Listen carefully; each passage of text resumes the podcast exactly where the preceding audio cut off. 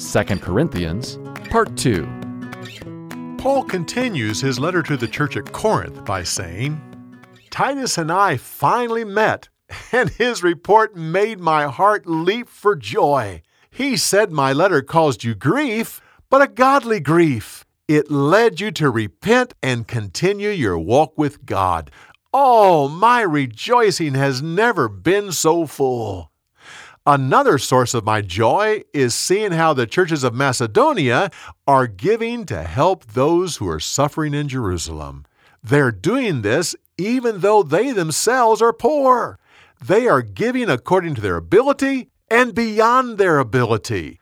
They are following the example of Jesus, who left the riches of heaven to become poor so that we could be rich.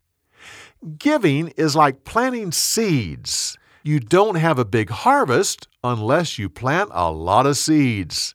God loves it when people give with gladness in their heart, and He multiplies their gift.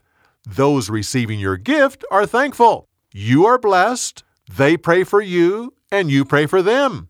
And finally, they become generous with others when they're able. I have endured much hardship as a servant of God. Oh, oh, but I have learned that His grace is more than adequate for every situation. My brothers, I look forward to seeing you soon. For more, go to BibleTelling.org.